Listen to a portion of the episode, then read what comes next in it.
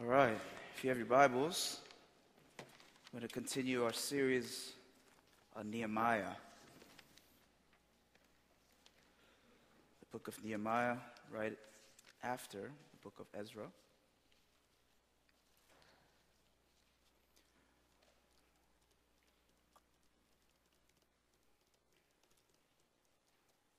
Chapter 2, Nehemiah chapter 2.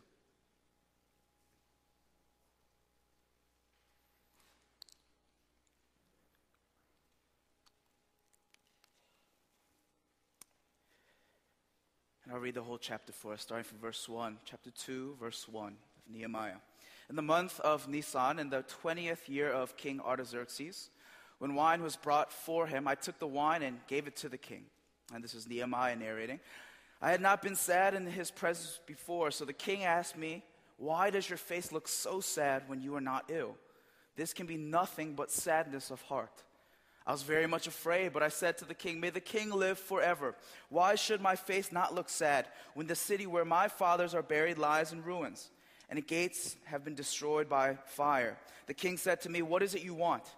Then I prayed to the God of heaven, and I answered the king, If it pleases the king, and if your servant has found favor in his sight, let him send me to the city in Judah where my fathers are buried so that I can rebuild it. Then the king, with the queen sitting beside him, asked me, How long will your journey take, and when will you get back? It pleased the king to send me, so I set a time. Verse 7 I also said to him, If it pleases the king, may I have letters to the governors of Trans Euphrates, so that they will provide me safe conduct until I arrive in Judah. And may I have a letter to Asaph, a keeper of the king's forest, so he will give me timber to make beams for the gates of the citadel by the temple and the city wall and for the residence I will occupy. And because the gracious hand of my God was upon me, the king granted my request. So I went to the governors of Trans Euphrates and gave them the king's letters. The king had also sent army officers and cavalry with me. When Sanballat of the Horonite and Tobiah the Ammonite official heard about this, they were very much disturbed that someone had come to promote the welfare of the Israelites. Verse 11 I went to Jerusalem and staying there three days. I set out during the night with a few men. I had not told anyone what my God had put in my heart to do for Jerusalem. There were no mounts with me except the one I was riding on. By night, I went out through the valley gate toward the jackal well and the dung gate, examining the walls of Jerusalem, which had been broken down, and its gates had, which had been destroyed by fire. Then I moved on toward the fountain gate and the king's pool, but there was not enough room for my mount to get through. So I went up the valley by night, examining the wall. Finally, I turned back and re entered through the valley gate. The officials did not know where I had gone or what I was doing because as yet I had said nothing to the Jews or the priests or nobles or officials or any others who would be doing the work. Verse 17. Then I said to them, You see the trouble we are in. Jerusalem lies in ruins and its gates have been burned with fire. Come, let us rebuild the wall of Jerusalem and we will no longer be in disgrace. I also told them about the gracious hand of my God upon me and what the king had said to me. They replied, Let us start rebuilding. So they began this good work. But when Sanballat the Horonite, Tobiah the Ammonite official, and the Geshem the Arab heard about this, they mocked and ridiculed us. What is this you are doing? They asked. Are you rebelling against the king? Verse 20 I answered them by saying, The God of heaven will give us success. We, his servant, will start rebuilding. But as for you, you have no share in Jerusalem or any claim or historic right to it. Let me pray for us. Father, we thank you for your word. We thank you that it's just a tangible way that you speak to us today. We thank you, God, that it's God breathed and it's useful for teaching, rebuking, God. It's great for, amazing for training in righteousness. So, Father, would this scripture convict us? Would it transform us today? And whatever you have for every individual here and us as a church, as a body, Father, we say yes and we receive it with joy. We thank you. In Jesus' name we pray. Amen. You see, in the history of God's people, there's seldom, it is a very short period of time where they're actually their own nation, their own city, ruled and governed by the men and men who God appointed them right? Oftentimes they're in exile or they're under the rule and reign of a different kingdom. The Babylons, Babylonians, the Persians, right? Eventually the Greeks, eventually the Romans. very little time in the history of God's people is there a place or a, rule and reign with their own kingdom. It's a very short time compared to the rest of Scripture, very small, right? And then begs the question it's like, okay, God, you promised that these people, you're going to be their God and they're going to be your people. Why wouldn't you establish a kingdom forever and ever and ever? so that the world and the nations would know that you are their God and they are your people. Does anybody else ask that question as you're reading the Old Testament? It's like, oh my gosh, God, how could you let the Persians take them over? Right? These, these pagan nations. How can you let the, the Babylonians take over? How can you let the Greeks and in the Hellenistic period, how can you let the Romans? Why?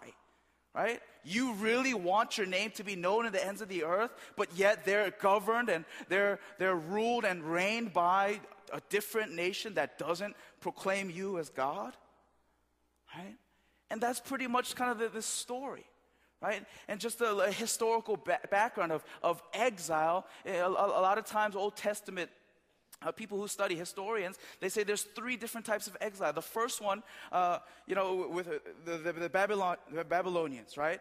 And it says in Scripture in Jeremiah 29 and in Jeremiah, all of Jeremiah, when uh, the prophet he uh, talks to his people, says, you know what? God is going to bring you into this exile for 70 years, really long time, right? Then we see this period of, of the Persians, right? Where there's just a couple exiles, and it's just like, you know, over and over again right? But specifically in, in the Persian Empire, there's two main kings that kind of stand out, especially in the book of Ezra and Nehemiah. And Ezra and Nehemiah sometimes are, are considered one full book, kind of split into two. Pretty much like a, a Luke and an Acts, not written by the same author, but taking place in very similar time frames, but also just in terms of the story, it's, it's very free flowing. And once we get to Nehemiah 7, around chapter 7, we see Ezra, his story coming in as well again. Right? So we see these two kings, King Cyrus, right? During the rule of King Cyrus of Persia, we see two guys, Zerubbabel, who is an Israelite, who goes back. He allows him, King Cyrus allows Zerubbabel to go back to Jerusalem to rebuild what? The God's, God's temple.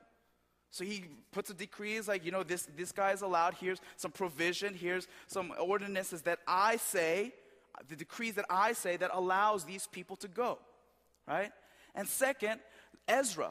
Ezra is allowed to go back and he's allowed to preach the word of God. And for a short time in Israel uh, history, during the rule and reign of Persia, Israel has the law back for a little while, right? Ezra preaches the Word of God. He teaches. He's devoted to the teaching and the study of the Word of God. And, and you know, Israel seems a little bit normal. A couple years later, they fall into sin, right? It deteriorates yet again. And this is when in chapter 1, Pastor Neil preached on this last week. It says uh, uh, his brother uh, Hanani came to him and said, he gives him a report. So Nehemiah is asking you, so what's going on in Jerusalem? What's going in the city of God? And he says this those who survived the exile are back in the province are in great trouble and disgrace. The wall of Jerusalem is broken down, and its gates have been burned with fire. When I heard these things, I sat down and wept. And it says Nehemiah sat down and wept at this news. Was he sad that the walls were no more and that there, it was just rubble? Maybe. But I think more than that, and one, something that I really want to get across today is that he was concerned with the reputation of his God to the rest of the nations. Nehemiah, yes, he was concerned that the wall physically was in rubbles.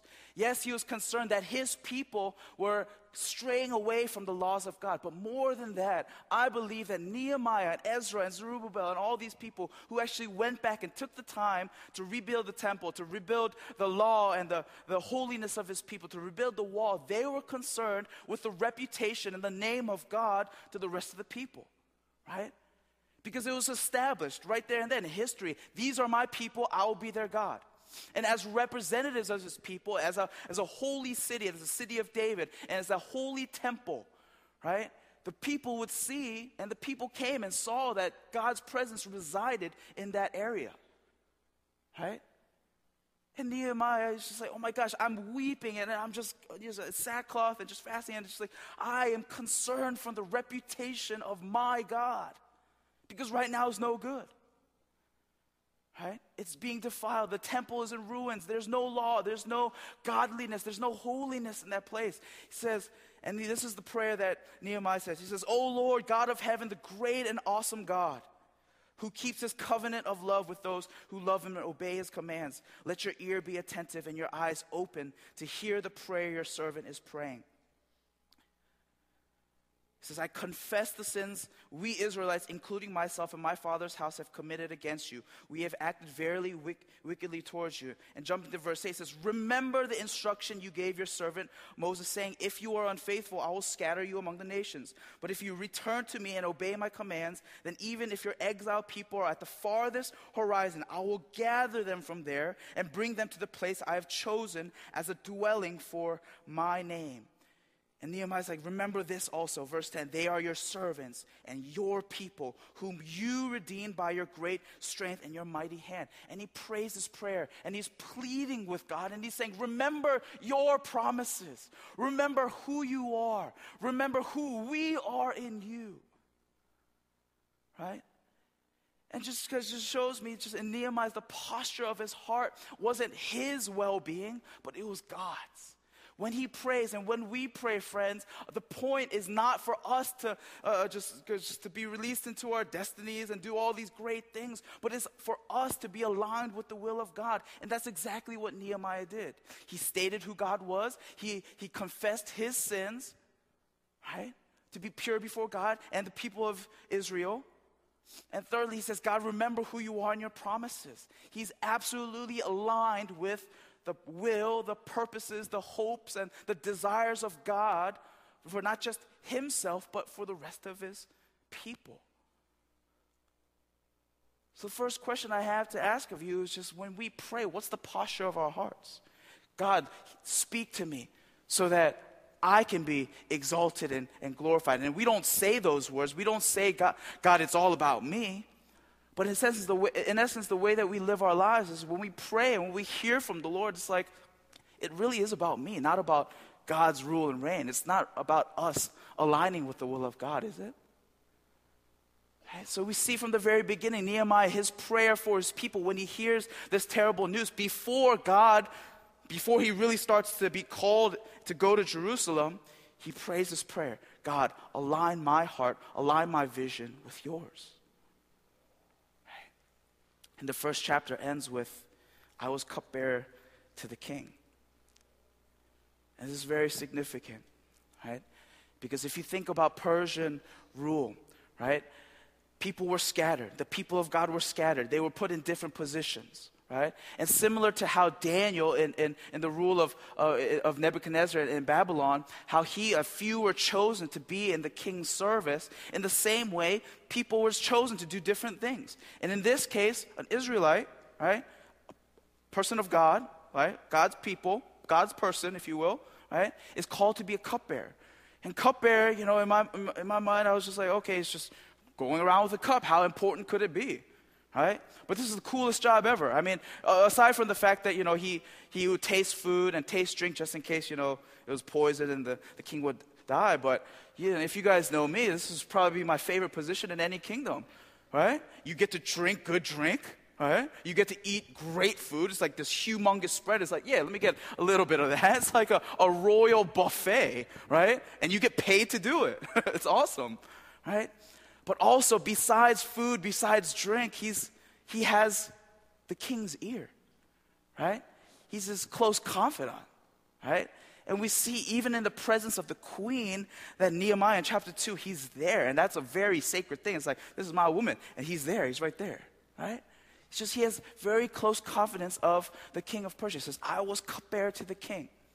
Let me remind you of this truth in Jeremiah 29. And it says this, and you don't have to turn to this, I'm going to read this for you.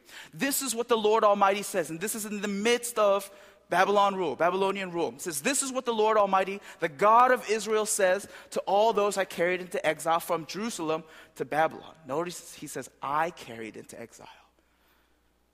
He says, Build houses and settle down, plant gardens and eat what they produce Marry and have sons and daughters. Find wives for your sons and give your daughters in marriage so that they too may have sons and daughters. Increase in number there, do not decrease. And also seek the peace and prosperity of the city to which I have carried you into exile. Seek the peace and the prosperity, the well being, the goodness of the city that I carried you into exile. Pray to the Lord for it because if it prospers, the city that He carried us into exile, you too will prosper. Did you know that God places us intentionally in physical places wherever we're at? Did you know that you're who you are, where you are, why you are, whatever, because God has placed you there very intentionally. Throughout the history of Israel, men and women of faith find themselves in positions where it's very, very difficult to worship God. Right? They find themselves in the rule and reign of different nations where God, Jesus, is not their primarily God. Right? But he says, I've intentionally brought you there. And guess what? It's not a surprise to God either that you're there, that you are here where you're at. It's not a surprise. In Jeremiah 20, 25, it says, Therefore, the Lord Almighty says this because you have not listened to my words, I will summon all the peoples of the north and my servant Nebuchadnezzar, king of Babylon. And I will bring them against this land, talking about the land that his people reside in, and its inhabitants, and against all the surrounding nations. Nothing is a surprise to God. The situations and the circumstances you are in is not a surprise to God. Right? He doesn't say, and he doesn't look at the scope of our world. It says, like, the political turmoil that we see in so many nations. He's not like, whoa, what just happened? Right? When natural disasters happen, he's not saying, oh my gosh, a wave that big came over a city? Whoa. Right? He's not surprised that Kim Yuna got silver plates. I mean, I know a lot of people are upset about that. Oh my, it's, it's crazy. Like, I, I came home yesterday from a lot of the church activities, and my mom, she's like, did you hear about Kim Yuna I was like, Yeah. I was like, it's like, I signed the petition. I was like, You know how to do that? It's, it's just crazy. It's like, I, I, I don't get it, right? Uh, that's a whole nother issue, but God's not surprised about that, right? He's not like, What? A Russian won gold? No, no, right? He's not surprised at anything. He's not surprised at the circumstances, situations, difficult or wonderful, easy that you find yourselves in. He says, God's in control. He says, I know, I understand, I get it. And he looks at his people, he's here. It's like the rule of the Persians, not surprised. I let it happen. And on top of that, if it's similar to uh, how he viewed the people in, in, in Babylon, it's like, I carried you into it. He's aware. He's aware of the things that happen in your life. He's aware of the things that happen in my life. He's aware of the things that happen in this world.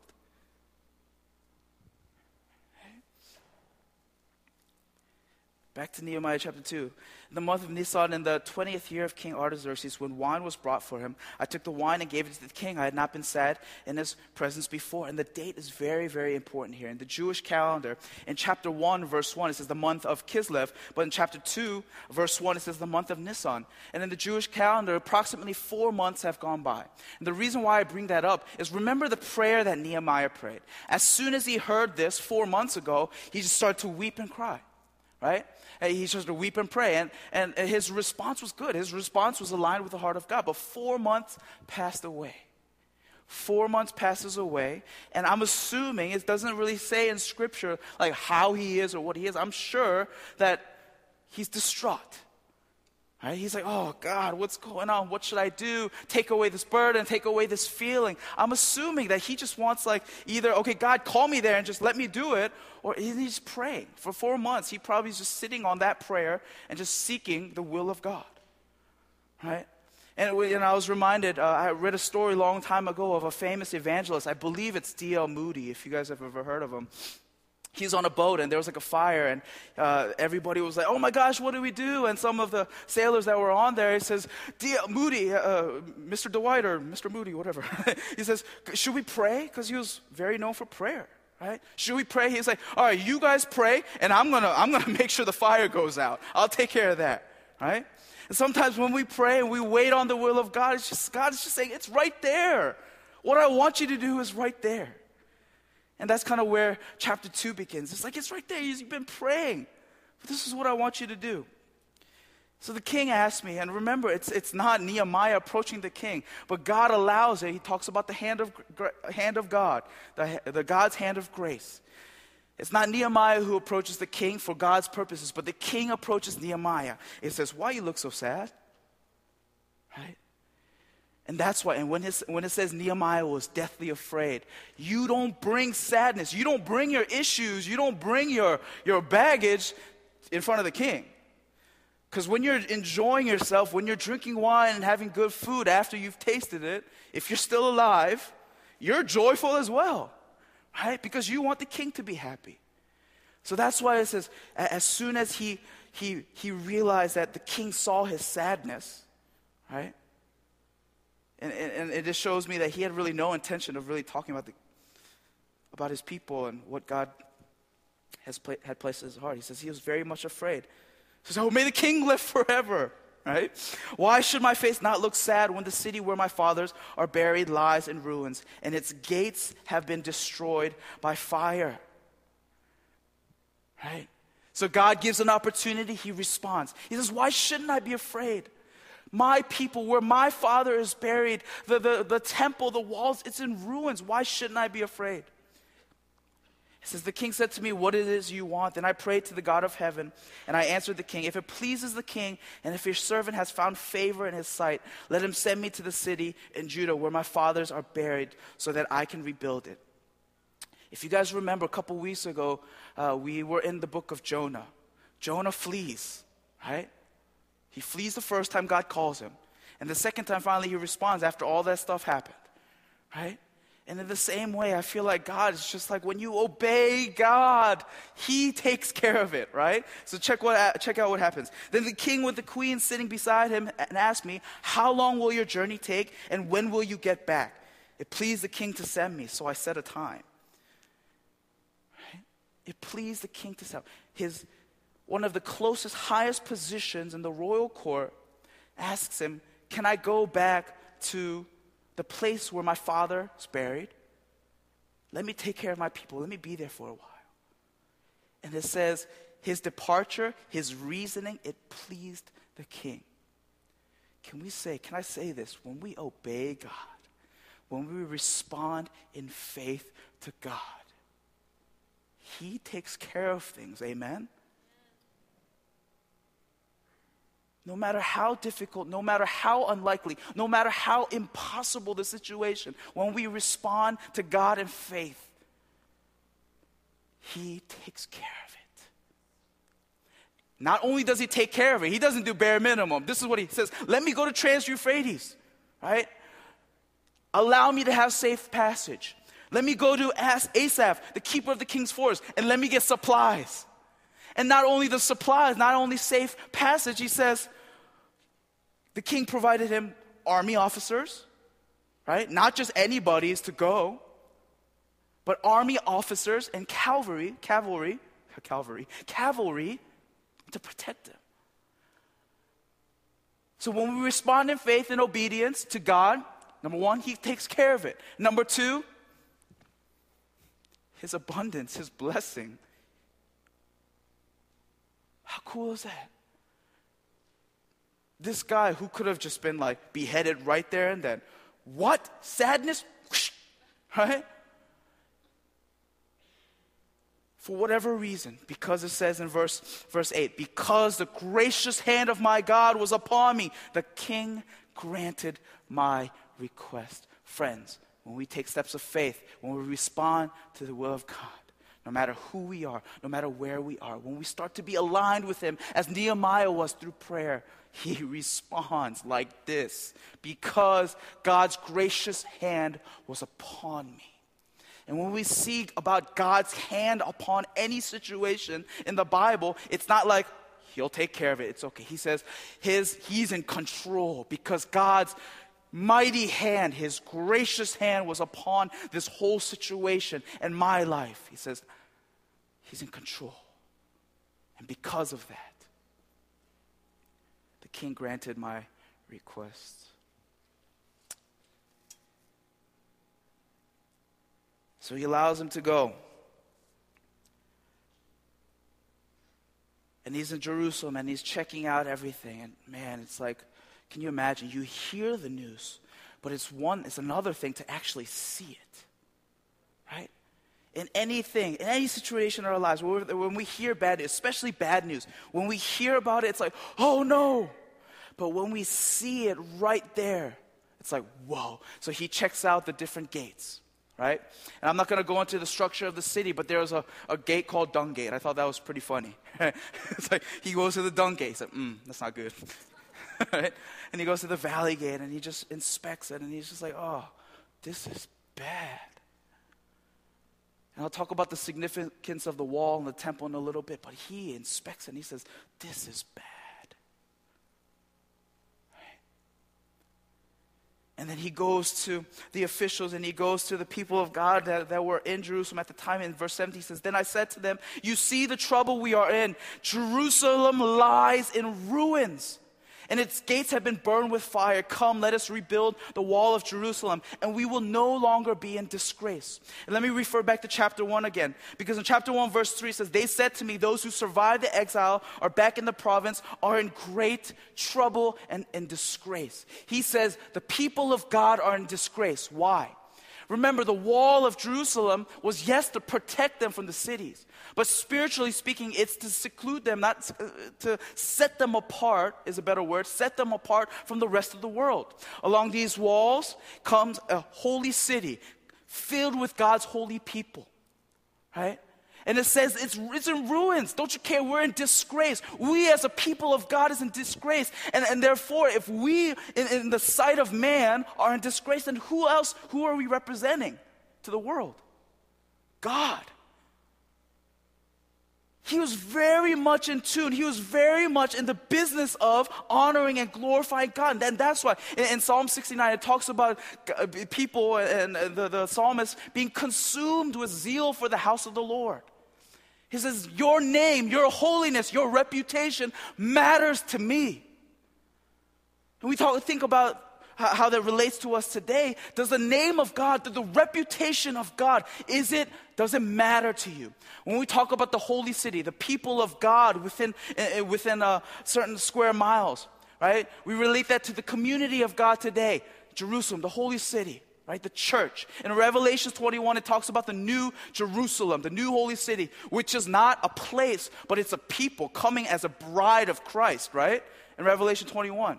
It says, Then you, as a people, as a church, as Jerusalem today, are you concerned with the holiness and the reputation of God wherever you are? Are we? And as Jesus overturned the tables in the temple when he saw just, uh, just it being becoming a marketplace as opposed to a place of worship and his house of his father, he said, is, uh, the disciples remembered scripture says he was consumed by zeal for the Lord, for the house of God. Are we consumed with zeal and the concern for God's reputation and holiness in our lives? Nehemiah was very much about that. So we'll no longer be in disgrace. What he's saying is, God will no longer be in disgrace because we are his people and this is his city, this is his holy city. I also told them about the gracious hand of my God upon me and what the king had said to me. And they replied, Let us start rebuilding. So they began this good work. And we're a little short on time, but let me connect all of this. Right?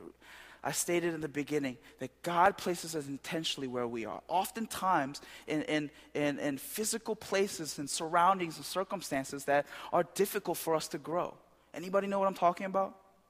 right? He brings situations in our lives where it's hard and difficult to, to really trust God and really to submit and, and, and surrender to His rule and reign in our lives.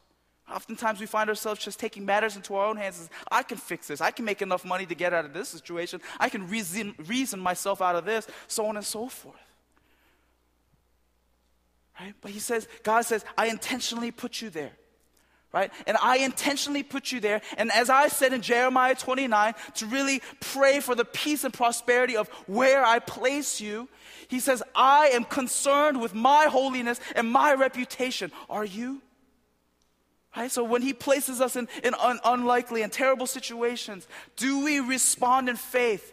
Not and, and, do we respond in faith and say, God, I'm concerned about you. I'm not concerned about me here and how do I get out of it. I'm concerned with the peace and prosperity of where I find myself, which will ultimately point to you, who you are, with my testimony and how I deal with it.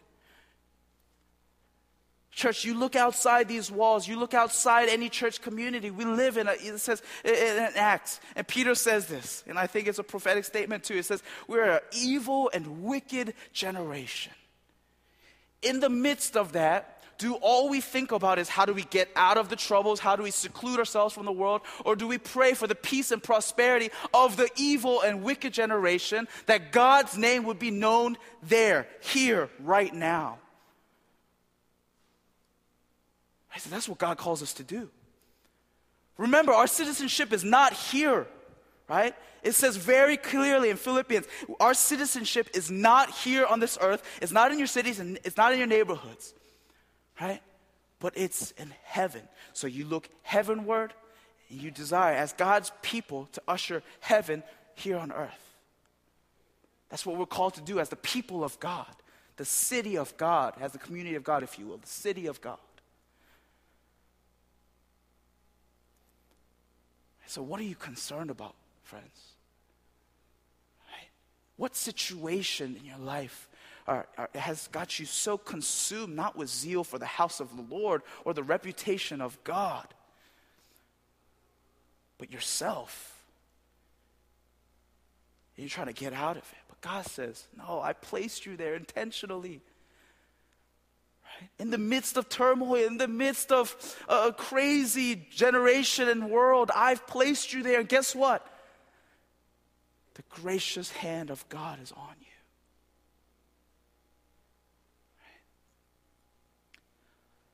So that's the importance of the wall. And remember, a couple years, uh, you know, so about 60 years before, Zerubbabel comes and uh, he rebuilds the temple of God. And there's just rebuilding, just starting from the inside out, the temple of God where, where God's place dwelled, right? And then to the wall. So the wall resembles just the community of God. To the rest of the world, this city was the city of God, right? So we're restoring holiness. Right? We're restoring holiness of the, of the city. We're restoring just who we are as God's people.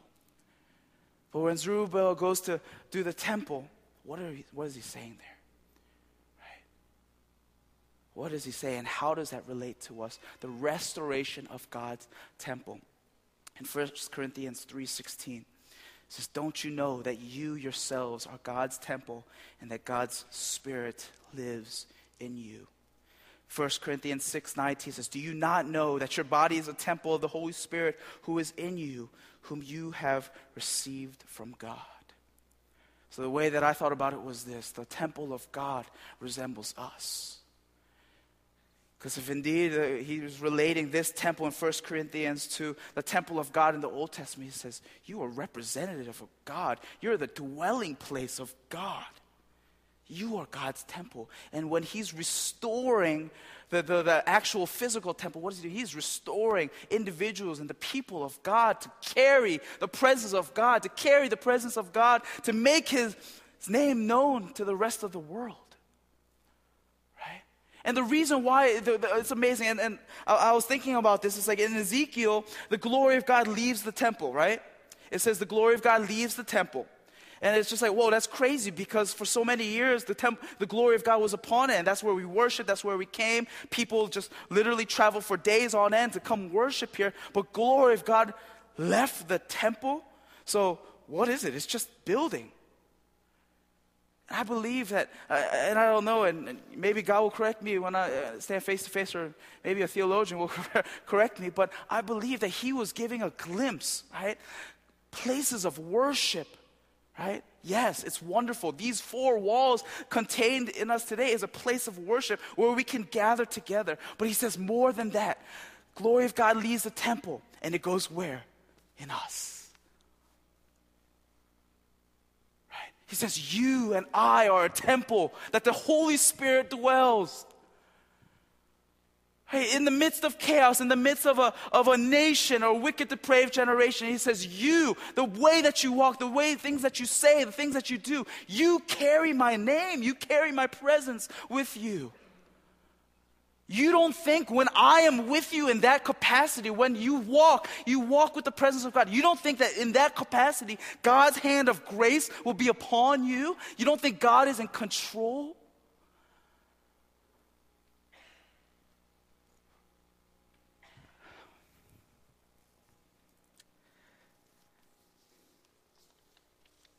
Friends, the places we physically find ourselves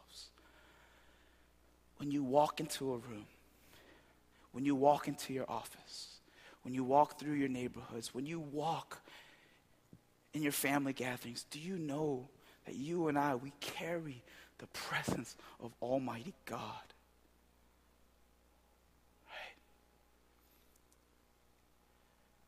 And I just wonder, it's just like, okay, God, uh, help me relate uh, all this uh, to modern day. It's like, okay, uh, you left the temple um, you left the temple, you get people to rebuild it and rebuild the walls, and it's destroyed again. God, what are you saying?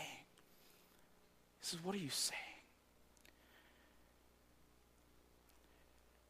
And I, I, and I tend to believe that even the, the temple and the wall, these structures, these physical man made structures, were really not for God, but for us. Because when we look at us and compare, and when we look at these nations and Israel comparing themselves to the rest of the world, oh, they have this, why don't we have that? When, when Moses goes up to Mount Sinai, it's like we need a something, a, a symbol or a physical thing to worship and bow down. So he gives us the temple where his presence, he gave us the ark, and he gave us a, a city, a place for people to come to gather to worship. But he destroys it again. And we see it just in history, after Persia, there's the Greeks, and after the Greeks, there's the Romans. Between the Greeks and the Romans, there's kind of a, what they call like a hundred, several hundred years of silence. But then, when, then Jesus comes in foreign rule and reign, pagan nation like the, the Romans. And then he comes. He says, I am the God I'm God man. He dies for us, He resurrects. And He says this truth that you are my temple now. You don't need to go, you don't need a pilgrimage anywhere to worship me. You will be found by me when you seek me with all your heart because I am right here. I am right here.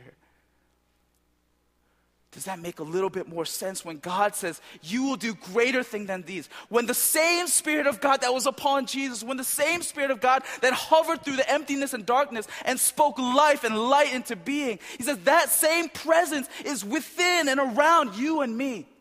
Right? And I'm starting to understand that, like, when Jesus says, You'll do greater things than these, I'm not saying, like, Oh, oh, you're sick, psh, you're healed. I'm not saying, like, all these miracles and wonders will happen. That's a part of it. But what I believe and what, uh, what I believe that Jesus desires is for his, his name to be renowned in all the earth. Imagine every single one of us filled with the Spirit of God, who is God, who is Christ, goes to and disperses to different places, physical places, to carry the presence of God. Absolutely, we can do greater things than Jesus. Right? He could have done it himself. He didn't say, you're going to do it because I couldn't do it. He just says, You're going to do it. Right? He says, Because of what I've done for you, you don't have to pilgrimage to anywhere. You don't have to offer sacrifices. I am the ultimate sacrifice. Therefore, I fill you with my spirit. You are my temple that I dwell in. Right? And it's not confined to four walls, but it's confined, or not confined, but it's empowered to you and me.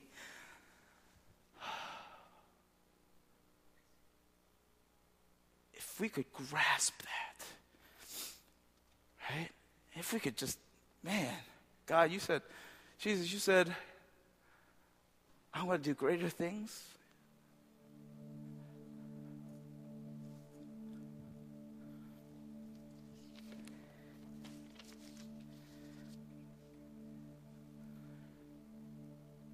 Imagine right here I don't think sometimes it doesn't make sense to us because we can't see it. We can't, uh, just, it's difficult to make sense of, and I understand that.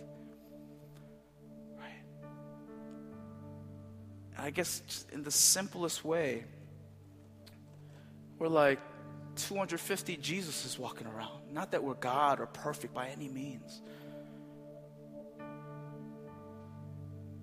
Says in Ephesians the same power that exerted Christ from death is on you. What?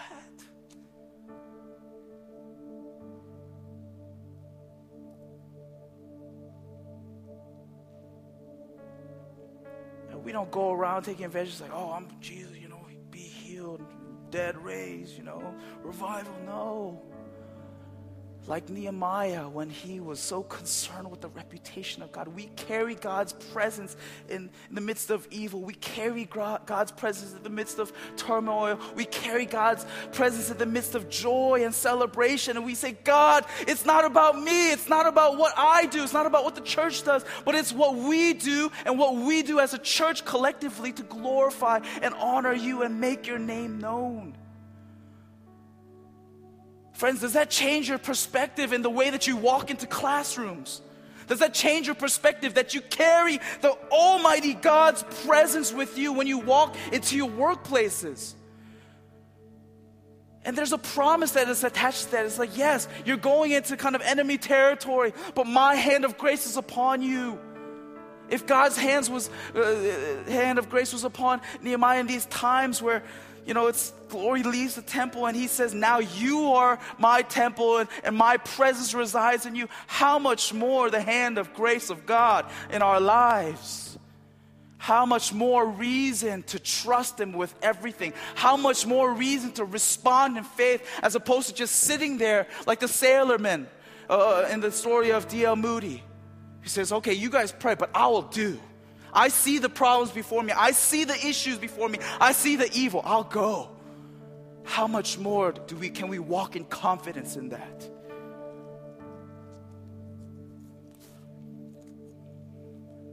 Hey, God is God is in the business of making his name known, but he's so concerned with you and I, and that's just his grace and mercy, and I, I love it, and I thank him for it.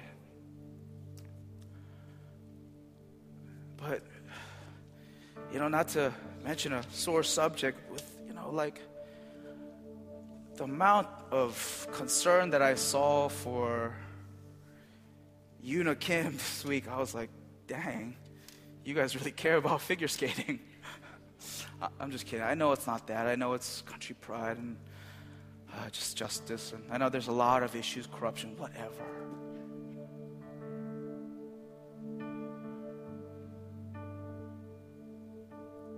I was just sitting there reading the plethora of articles. Just, I remember one a friend, a Facebook friend of mine. Nobody here, don't worry. put a face of Yuna Kim, and she's just like, you know, I was like, how can a face like that lose? Whatever. Um, and I just remember reading that, and I was like, man, if we as individuals and we, as a corporate body, and the church, the capital C church of the world, we're concerned with the holiness of God in the same manner.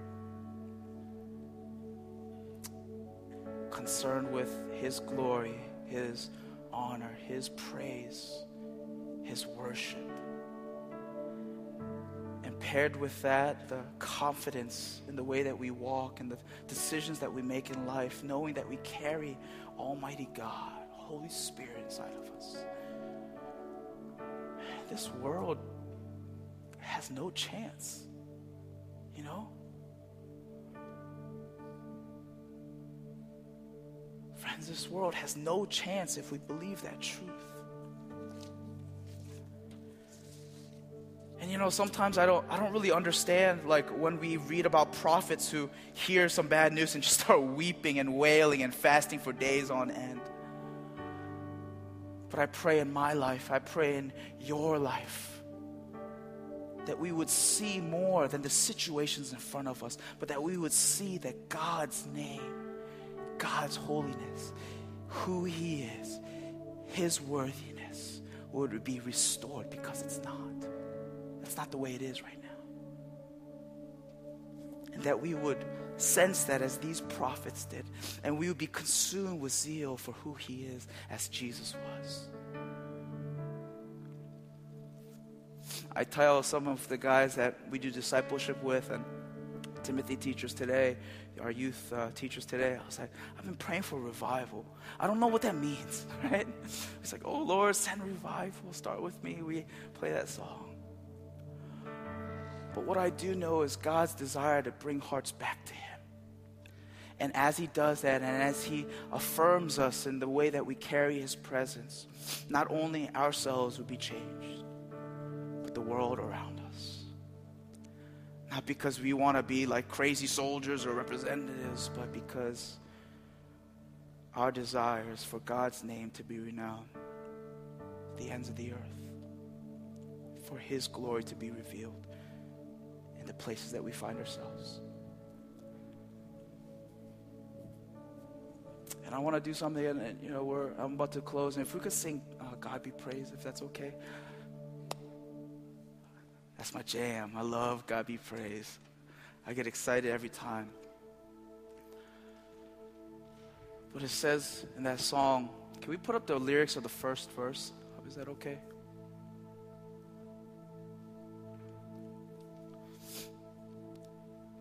Yeah, right there. Across the earth, we see worshipers believe and they hear our song, Praise to our God.